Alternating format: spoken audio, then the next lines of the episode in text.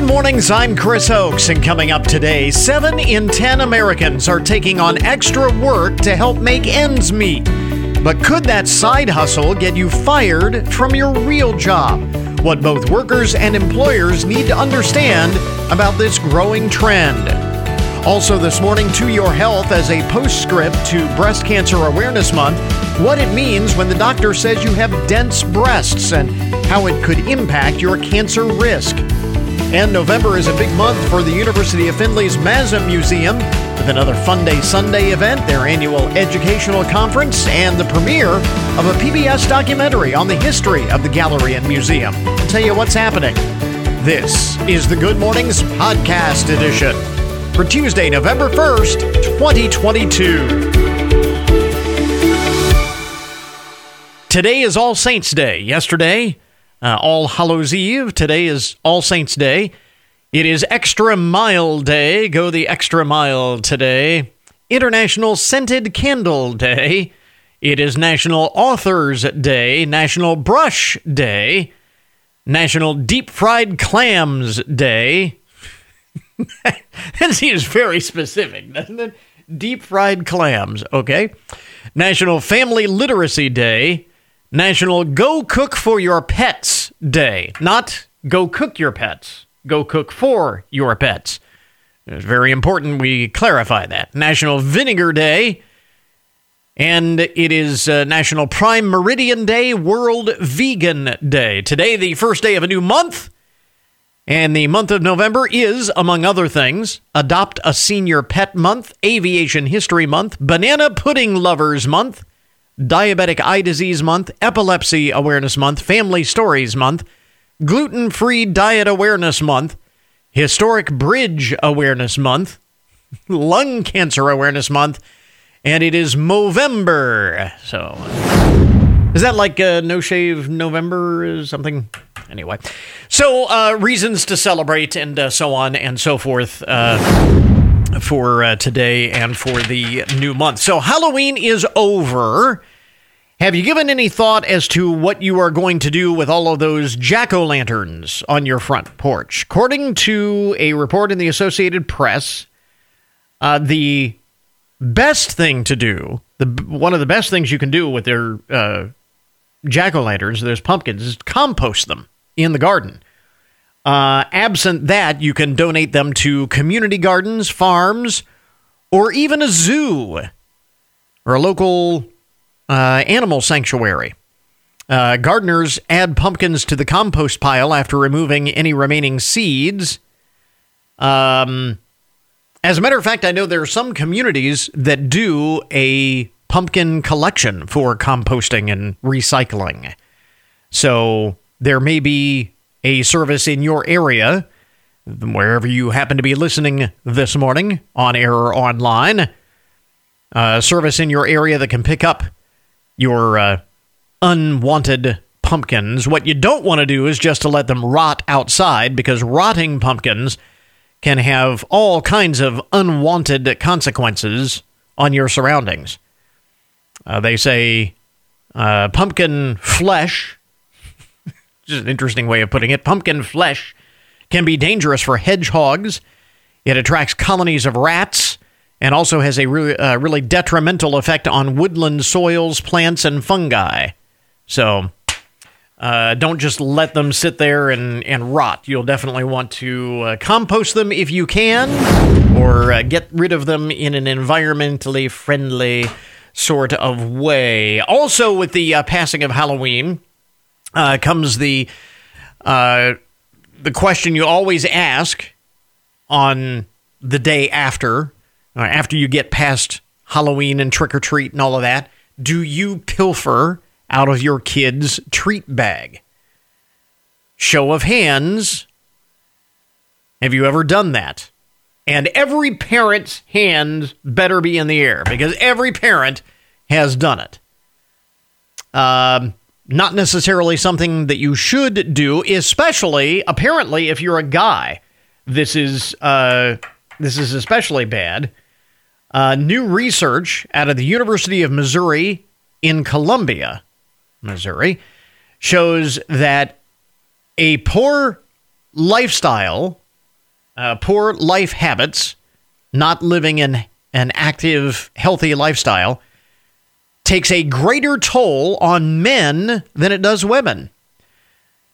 Researchers analyzed insulin resistance in 26 men and women who were instructed to cut back on exercise and increase their consumption of uh, excess sugars. So, for a time period, they were they were told to not worry about their health. And only men experienced a decline in a protein known as adropin I think is how you pronounce it, which regulates insulin sensitivity. It is also a biomarker of cardiovascular disease, and only men had a drop off in this key protein. It's the first time that they have studied the differences in the genders. So, kind of interesting there. Guys, it is especially important that you pay attention to a healthy, active lifestyle. Now, that's not to say that there isn't bad news for women. We've got to make sure that, uh, by the way, um,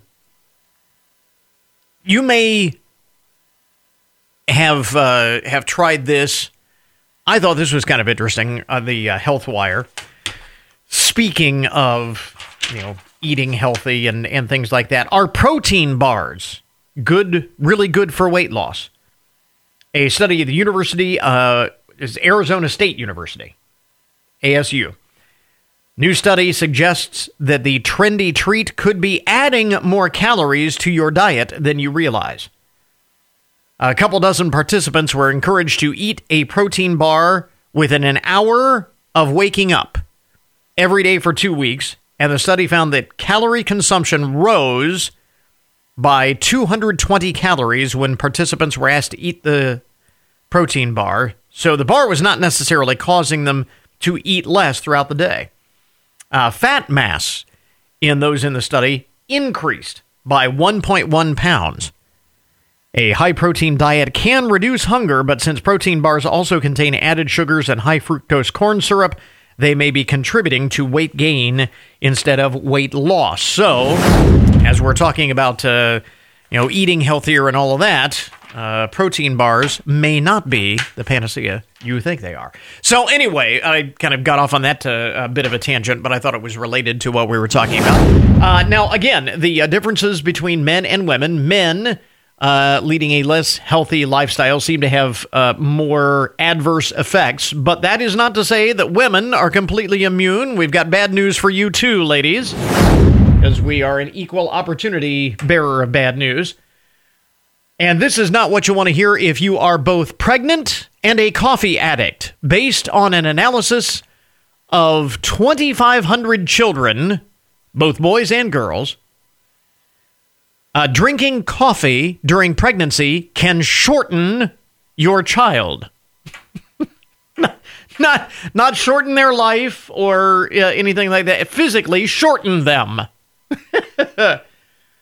Uh, findings, this according to uh, Dr. Katherine Grantz, a, a, uh, study published in the Journal of the American Medical Association. Uh, Dr. Grantz says our findings for height are similar in magnitude to those of children whose mothers smoked during pregnancy. So, uh, drinking too much coffee can lead to shorter children. Uh, our findings indicate that maternal caffeine consumption is associated with long term decreases in child height. While some public guidelines recommend less than 200 milligrams of caffeine a day, uh, the uh, this study found that caffeine impacted height at far lower levels, just half a cup a day, linked to a height difference in your children. So, if you uh, are pregnant and a coffee addict, bad news for you there this morning. I just want to make sure that we uh, equal opportunity bearer of bad news with respect to this. And uh, one other item here among the first things you need to know this morning. Again, I realize that we're past Halloween, but I thought this was interesting. I did see this yesterday, what's on Halloween, and this is the first opportunity we've had to talk about it. So I wanted to bring this up because we were talking yesterday a little bit about scary movies. As some people will binge watch scary movies on Halloween, uh, others will avoid them. According to the experts, the scariest, these are the uh, uh, film experts at 10 publications and websites from Teen Vogue to Rolling Stone to Rotten Tomatoes. Uh, they crunched all of the numbers of all of these film critics, film experts, and so on, these various publications, and they came up with a list of the scariest movies ever made. Number one on the list The Exorcist. That one's pretty scary. And as we were talking yesterday, that's one of those that just gives me the the creeps. Um, and it's more the psychological part of it that it really freaks me out.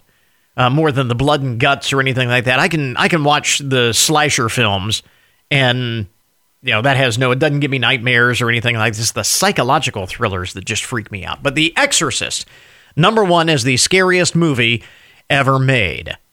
Uh, let's see here. Fans apparently believe so as well. In a survey by the streaming service Vudu, um, fans put The Exorcist on top of their go to movie list for cinematic scares.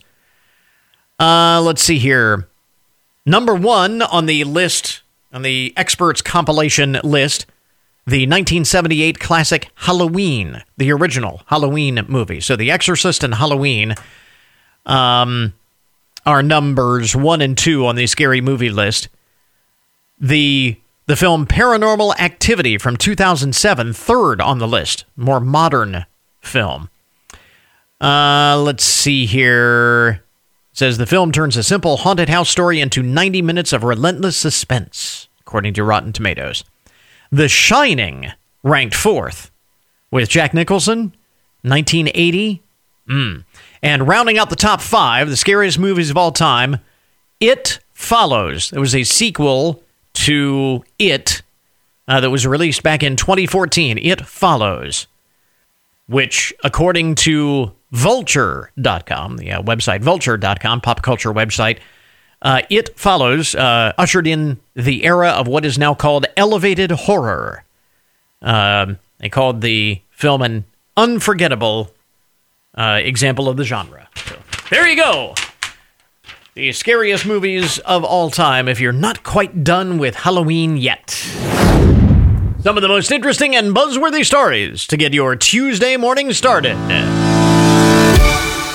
WFIN News, I'm Matt Demchek. Your WTOL 11 weather. Becoming mostly sunny today, a high of 66, just a few clouds tonight, a low of 44.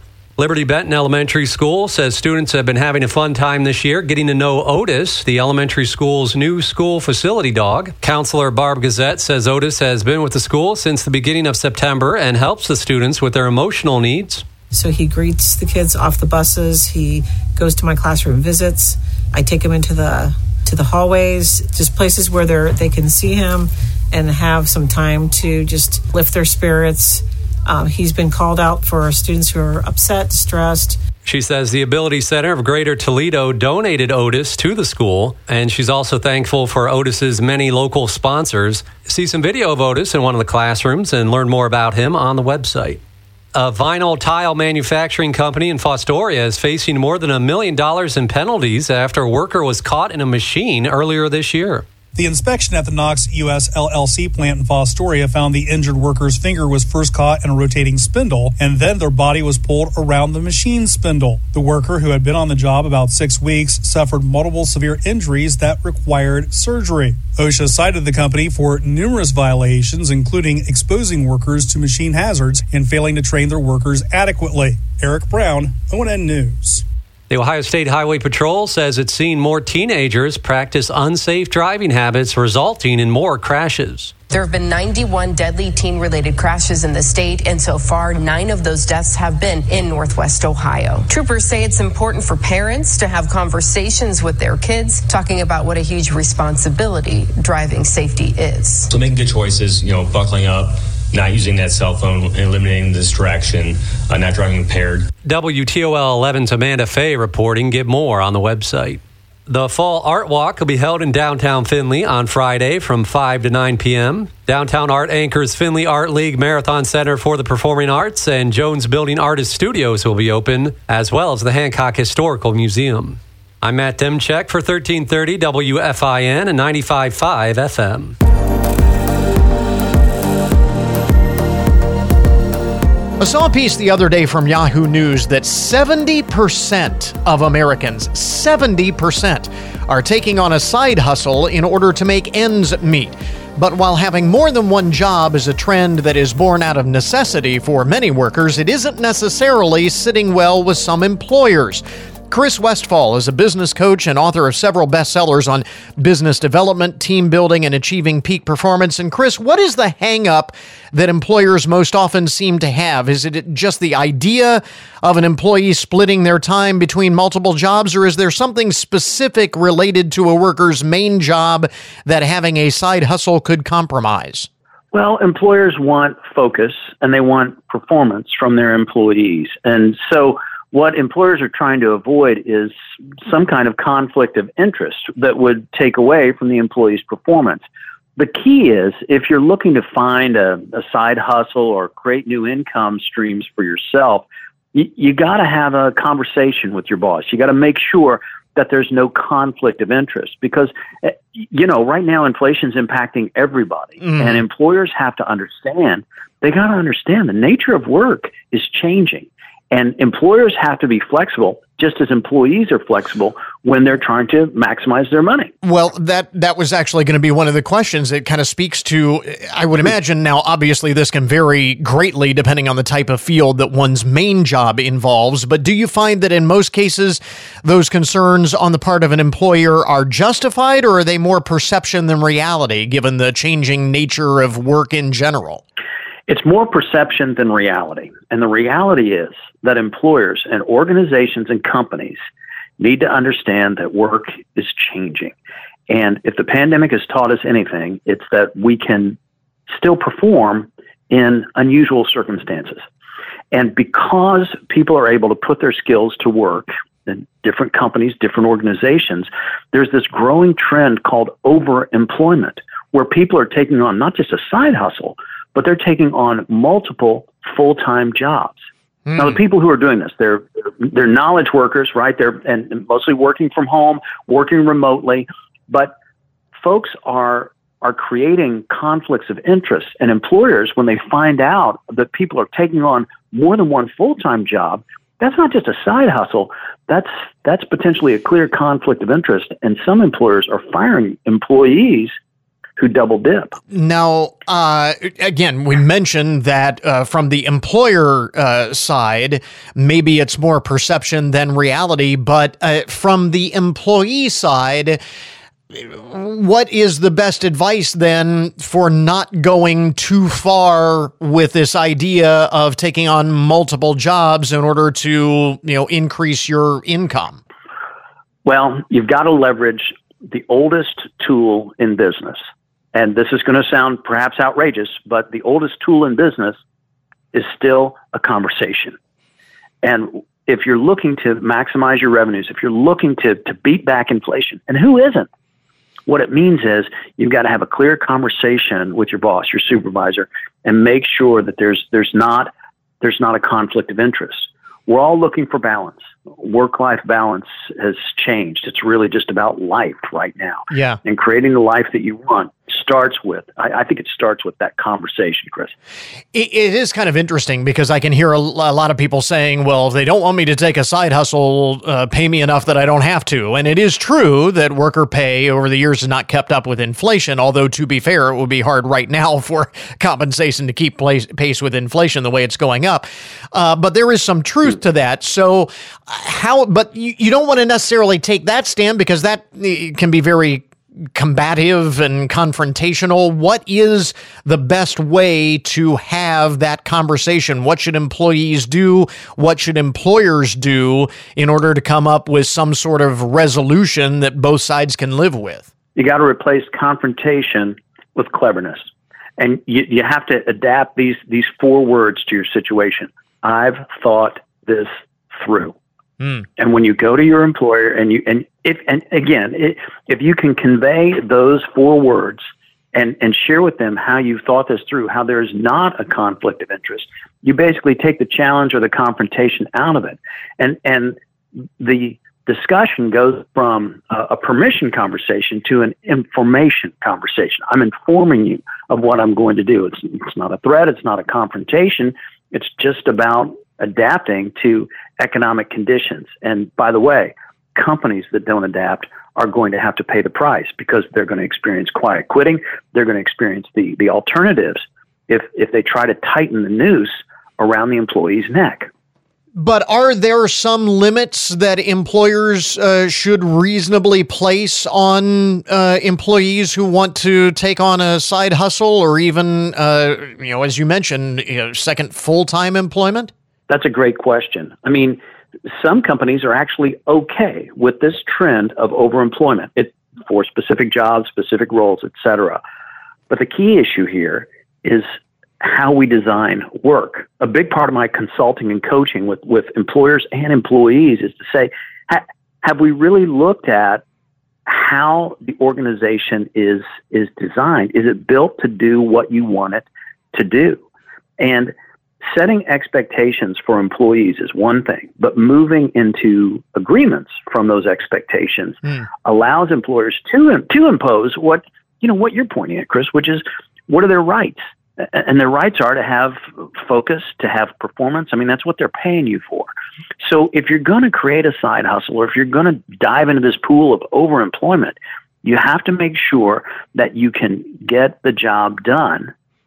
Otherwise, you're going to risk everything that you're working on. Yeah, and as you were mentioning, uh, there are cases of employers showing employees the door uh, because they're not happy with uh, the way they are dividing their time among many masters. And to be clear, in many, if not most cases, it is perfectly legal for an employer to uh, let you go because of this, right? Absolutely, and particularly in employment at will states, you know, when when you're talking employment at will, the employer has the right to ask for for performance, mm-hmm. for output, and that's just that's just how work works.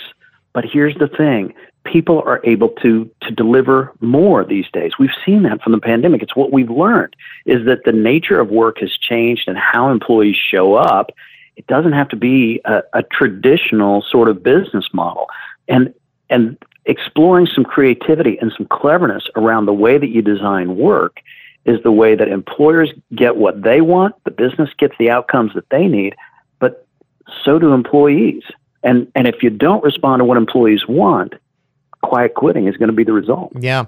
Uh, it, it's really interesting that a lot of this is born out of the pandemic. And, uh, you know, all the storylines were, you know, the work at home uh, model. And would that continue? Maybe that's, maybe we're just uh, seeing just a slim part of that. This is more the big picture that we should be uh, focusing on. Really interesting stuff. Again, uh, Chris Westfall is a business coach, author of several bestsellers on business development and team building and achieving peak performance. You have a website where folks can learn more about your work? I do. It's westfallonline.com. And my last name, it's like the direction in the season. Westfallonline.com. That's me. Chris, thanks very much for taking the time sharing your insight. We appreciate it. Great to talk with you. Thanks for having me. To your health this morning, October, as everyone knows, is Breast Cancer Awareness Month. And even though the month has now passed, the issue obviously is still just as relevant. So, as a postscript to Breast Cancer Awareness Month, this morning, want to highlight the fact that nearly half of women age 40 and over, when they have a mammogram, will be told that they have dense breasts, which can increase their risk of breast cancer. That can be rather scary to hear, so we're going to try and take some of the mystery out of that this morning with Dr. Pamela Habib, head of U.S. Medical Affairs for Bayer Radiology, and Dr. David Schacht, uh, breast uh, radiologist at Northwestern's Lynn Sage Breast Center at Prentice Women's Hospital. And I'll kind of throw these uh, this out for for either or both of you. Uh, first of all, the basics. What is breast density, and how does it relate and impact uh, relate to and impact breast cancer risk? That is a great question, Chris. And breast density is something that we can identify on a mammogram. So it's not something that a woman can feel and know if she has dense breasts or not. But on a mammogram, we can identify what we call fatty tissue and then dense tissue, which is the fibroglandular tissue of the breast. Uh, the reason why it's important is twofold. So first, um, dense breast tissue appears white on a mammogram. However, tumors can also appear white. So in a very dense breast, it can be very difficult to find a tiny tumor hidden within all of that dense breast tissue. So that's one reason why it's important to be aware uh, if you have dense breasts. The second is that it creates an underlying increased risk of having dense breasts, separate from the fact that it makes the mammogram difficult to read. So women with the most extremely dense breast category are four to six times more likely to develop breast cancer compared to women who have non-dense breasts. So because of this, it's very important to be aware um, of whether or not you have dense breasts. However, I do want to stress that it's a normal finding. As you mentioned, it's very common and um, it doesn't, it, it's in and of itself, it's, it's not a reason to read that and to create alarm, but it is important to have a conversation with your healthcare provider to see if maybe additional screening might make sense for you. Well, you uh, kind of touched on what was going to be my next question with respect to the way that dense breasts impact breast cancer risk. Where does that rank on kind of the hierarchy of of cancer risk concerns? I mean, we know that there are a number of factors that influence one's risk for breast cancer. Uh, how uh, how does this rank? Kind of put this in perspective. Yeah, that's a great great question, Chris. And actually, some of the newer what are called risk assessment models have started to add um, breast density as a comparatively uh, less high risk factor compared to some of the other things that many people have probably heard about and, and know about personally in terms of family history, especially relatives who have maybe had breast cancer at a young age. Mm-hmm. Um, certainly, some of the now known genetic mutations that convey very high risk for uh, breast cancer. Um, so, it, so it's there, and it's important to, to, be aware of. And thankfully, some of the newer uh, models are starting to use breast density as a, an additional factor um, for consideration when women are sort of understanding their overall risk and, and kind of putting it in the perspective of that. So, if a woman, when she has her mammogram, is told that she has dense breasts, what then should be the next questions she should ask of her healthcare provider?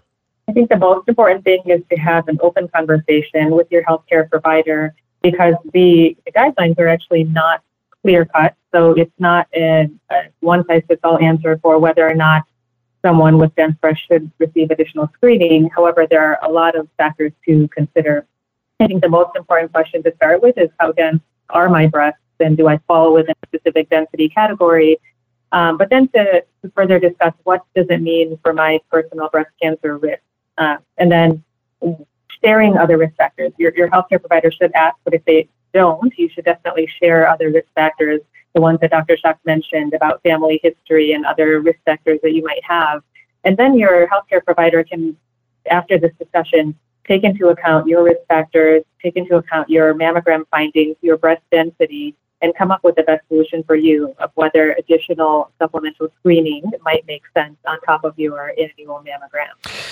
So, uh, Dr. Habib, as you mentioned, mentioned a couple of times, uh, referencing additional screenings or supplemental imaging beyond a mammogram, if a woman is told she has dense breasts, uh, is a mammogram or not uh, enough, or does that automatically need, uh, mean uh, that she would want to have uh, additional imaging beyond the standard mammogram? That's a great question. So mammograms, as I mentioned, are difficult to read in a woman with dense breasts, and they can miss up to 40% of cancers in women with dense breasts. However, it's still the best test that we have as a baseline screening test. So um, for even if someone needs additional screening, they should always start with that mammogram. We have lots of data showing that mammograms save lives. Um, now, on top of that, if uh, additional screening might be necessary, uh, as I mentioned, if there are other risk factors involved, those tests include breast ultrasound, um, a newer technology called contrast enhanced mammography, which is similar to a mammogram, but there's a dye injected into the vein first, um, a breast MRI. All of these tests can help detect additional findings or cancers in women with dense breasts. Um, so it may make sense to have these tests, but it's really great to start that conversation with your doctor to see if it makes sense. So is this the the reason why in recent years uh, many women have heard uh, some say that oh a mammogram may not be as effective as we uh, as we first thought and and maybe the mammogram is not the uh, the be all and end all and and you know uh, there have been some uh, stories about that in the news and it sounds as though from what I'm hearing uh, from you that maybe uh, some of those stories, some of those fears uh, might be taken out of context or overblown. Uh, it all really depends on what we're talking about here. Is this kind of the origin of some of those stories that people have heard in recent years? You know, there are so many kind of different and, and personal stories out there. Uh, you know, I'd say from from my perspective, the important thing to keep in mind is that the science shows that mammograms save lives across the entire spectrum of breast density. So, mm-hmm. you know, I think that's why it's important that starting at the age of 40 every year, women get their mammograms. And then we really think about doing additional, um, what we call supplemental screening on top of that um, yearly MRI. And, and that's really the strategy that saves the most lives. Again, Dr. Pamela Habib is head of U.S. Medical Affairs for Bayer Radiology. Dr. David Schacht is uh, breast radiologist, Northwestern's uh, Lynn Sage Breast Center at Prentice, Prentice Women's Hospital. October being Breast Cancer Awareness Month, uh, talking about uh, the uh, information that many women will receive uh, regarding the density of their breasts. And where do folks get more information on all of this? I can point them towards the website densebreastresources.com. Um, this website has a lot of information on breast density and tips for talking to your healthcare provider uh, about dense breasts and about your screening needs. So I think it's a great place to start to, to gather information.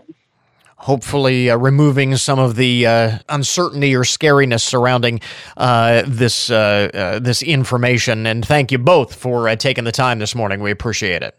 Thank you, Chris. Thank you. We interrupt this program to bring you a broken news alert. Today's update on the odd and unusual side of the news brought to you as a public service, more or less, of Hancock County Veterans Services. Oh, I have my broken news. need to get myself organized here. Right, here we go. Uh, you know that the story is going to be good when this is the headline. And I'm quoting Robbers ransack phone store, get caught after leaving their phone behind. Unquote. I don't really need to go on. You know that this is going to be a good story. Police in Tulsa, Oklahoma say Dylan Slack and his accomplice, David McCullough, who happens to be Dylan's dad, well, at least they've discovered a father son family activity that. He, uh, Dylan and David broke into the AT&T store and ransacked the place in addition to causing over $1,000 in damage, smashing through the windows and display cases. Mr. Slack also scooped up just about every electronic device he could get his hot hands on. One problem was that uh, in order to scoop up the stuff that he wanted to steal, he had to put his own phone down. and then he forgot about it and left it behind for police to find.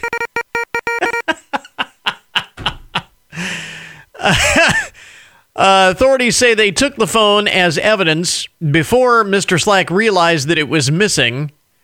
And like any bad criminal, uh, Dylan returned to the scene of the crime to, to try and recover his phone. Uh, and that's when he was placed under arrest.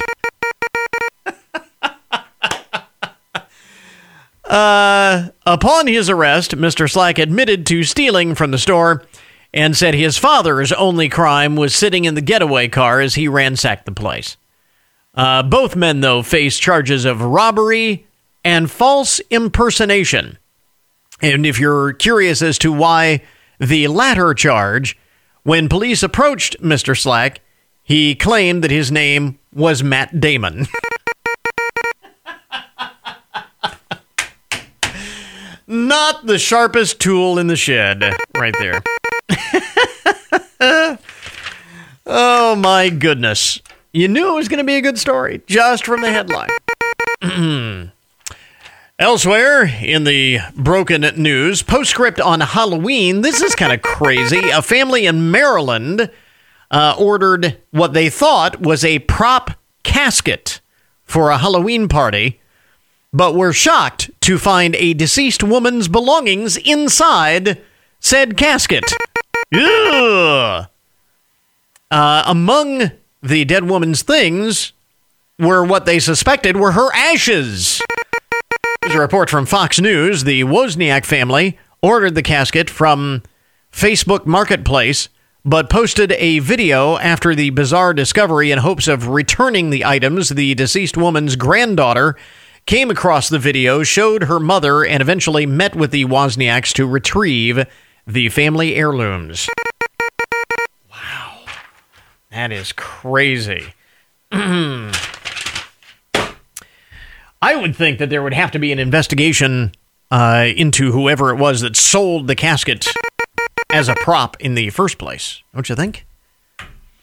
Speaking of death and dying, which again is not always part of the broken news because when when people die, uh, it's not always funny. Sometimes it's just weird, like that story. Um, sometimes it's weird when a pet dies, this story out of Australia, when a family loses a beloved pet, most times they will opt to memorialize their furry family member by keeping a few of their possessions, putting pictures around the house, maybe making a mold of a paw print or something like that.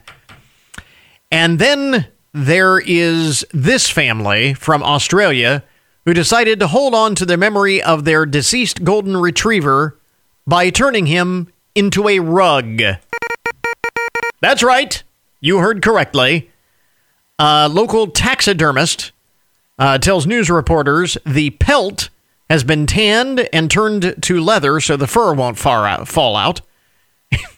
and they've turned their dog into a rug. You of bearskin rugs. This is a golden retriever skin rug. Obviously, this has caused mixed reaction online. Some people hail it as a creative way to keep the memory of their dog alive. Others found it a little macabre.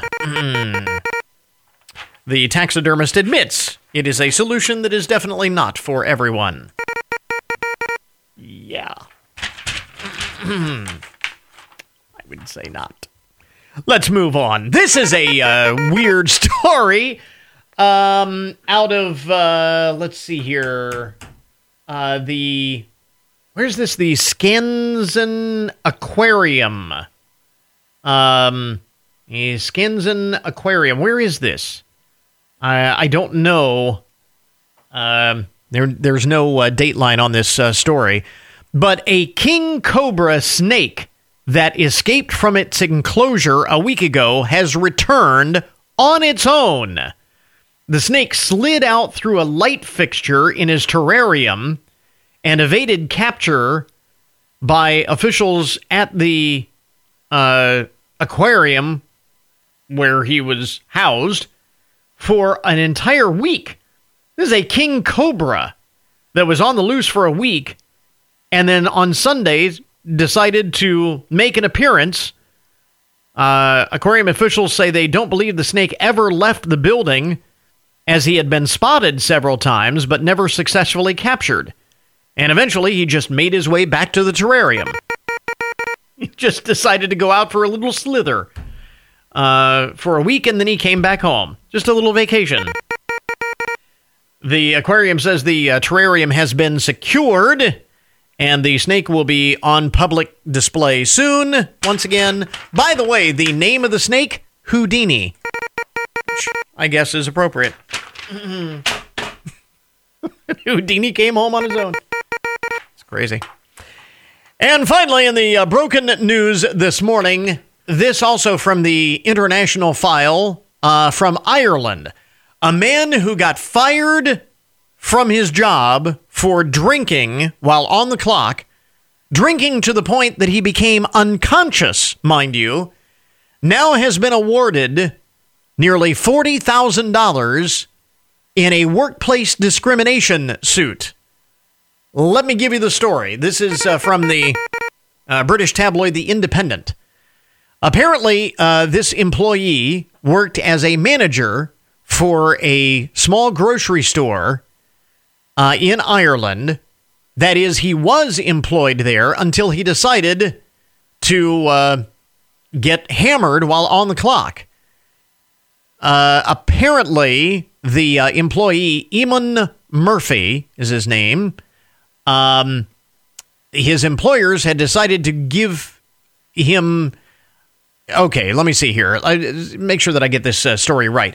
Uh, apparently, his uh, employers left him in charge of the store while they uh, went away for the weekend so they could attend their daughter's wedding. Uh, he decided to bring a considerable volume of alcohol with him to work and drank to such an extent that he had become completely unconscious. Completely unconscious. Um, now, apparently, uh, he had done the same thing a year earlier and promised never to do it again. He even went through a recovery program and seemed to be walking the straight and narrow. And that's why his employers trusted him while they went away for the weekend. Turns out he couldn't be trusted. So they fired him for drinking to the point of unconsciousness while on the job. You would think that's a reasonable uh, that's that's reasonable grounds to be terminated. But the employee, Mr. Murphy, filed a complaint with the Workplace Relations Commission, which has now ruled that he was discriminated against for being an alcoholic.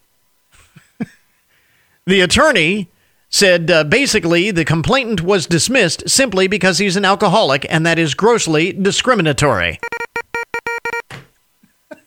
he has been awarded nearly $40,000 in compensation.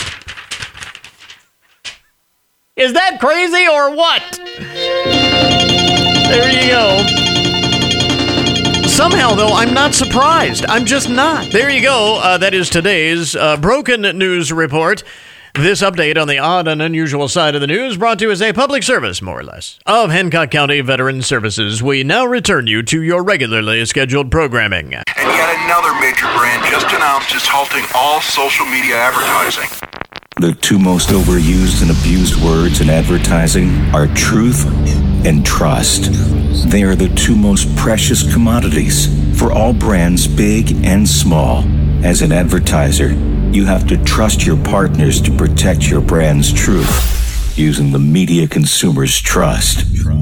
Radio, it's on. This message provided by WFIN. Time now for your daily download the numbers behind the news and the statistics that shape our lives. We're coming up in the uh, travel season with the holidays uh, approaching, Thanksgiving, Christmas, and so on and so forth. Most of the time, people this time of year will travel to visit family associated with the holidays and uh, so on but not everybody. Some people you know like to escape the uh, cold weather and uh, go someplace warm for a week or two. I get it. And it may be a good idea for your relationship as well. New survey of 2000 adults looks at the magic of vacationing especially with that special someone and they found that three quarters of Americans in the survey believe that vacations are great for those looking to keep the spark alive in their relationship. 77% said a vacation is a great way to keep the spark alive. Uh, 42% of Americans have fallen back in love with a partner after going on vacation together. So maybe you hit a little rough patch, you go on vacation. It's a great way to uh, rekindle that relationship. Overall, vacations are a joyous time, making the average person feel 65% happier. That's the number that people placed on the increase in happiness when going on vacation 65%. More than half shared that their world feels bigger after coming back from vacation. 58% uh, put it that way. 78% agree that traveling is always more fun with a buddy, so much so that the same percentage would postpone their vacation if a loved one was not able to make it. Uh, people usually go on vacation with family. 45% say they go on vacation with family. 37% say they go on vacation with a uh, with a partner, uh, romantic partner, wife, uh, boyfriend, girlfriend, husband, whatever. And uh, this is kind of interesting. 37% say that there are the most perks when traveling with just their partner or in a small group as opposed to a large uh, group. Kind of interesting. I think most people do travel with uh, just a partner or a small group.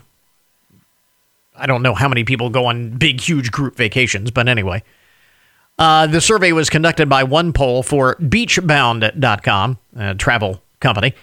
Uh, the survey finds three and four believe that spending time, just spending time on vacation with their loved ones, make them feel refreshed. 76% say spending time on vacation with their loved ones make them feel refreshed. 79% say traveling with someone is one of the best ways to strengthen your bond with someone.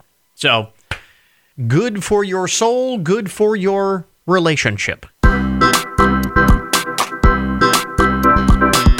November is going to be a big month for the University of Findlay's Mazza Museum. Got a lot of things going on. Ben Sapp is uh, with us from the uh, Museum at the University of Findlay. Ben, thanks very much for uh, dropping by. Uh, you've got uh, Tales for Tots tomorrow, another Fun Day Sunday happening this weekend. Give us all of the details on all of this here, first of all. Thank you. Um, tomorrow at 11 o'clock, we have Tales for Tots at the Mazza Museum. It's a, it's a preschool age program uh, with story time, uh, songs, uh, even art activities. And so we welcome uh, anyone with young children to come and be a part of that. And then Fun Day Sunday, it's the first one of the year on Sunday from 1 to 4. Uh, you can register on our uh, website. It's free and open to the public. And this Sunday is being sponsored by the Findlay Hancock County Community Foundation. Uh, the topic or the theme will be trees. Every family that comes will get a free book. Uh, you can plant a tree and take it home with you. Um, there will be a lot of wonderful activities going on throughout the day. Um, the uh, Ballet Theater of Toledo will be coming, bringing oh, some cool. dancers with them. Uh, so it'll be a wide array of, of topics and interest uh, that will relate to families and once again, uh, those events are in person at the museum. Indeed. So. Uh, yes, it's great to be back in person and, and offering these to our public. So, uh, toys or toys, toys for tots, tales for tots, uh, coming up tomorrow, and uh, then uh, Fun Day Sunday is this weekend, first of the year. For those who are not familiar, the Fun Day Sunday, especially, is a long-standing tradition. It is. It's been in existence for many, many years. there are probably twenty different stations that will be available to the parents and their children uh, with hands on activities, uh, all art and literature based. Okay. Uh, now, you also have a. Uh, every year, you put uh, an educational conference on for uh, educators and, and so on.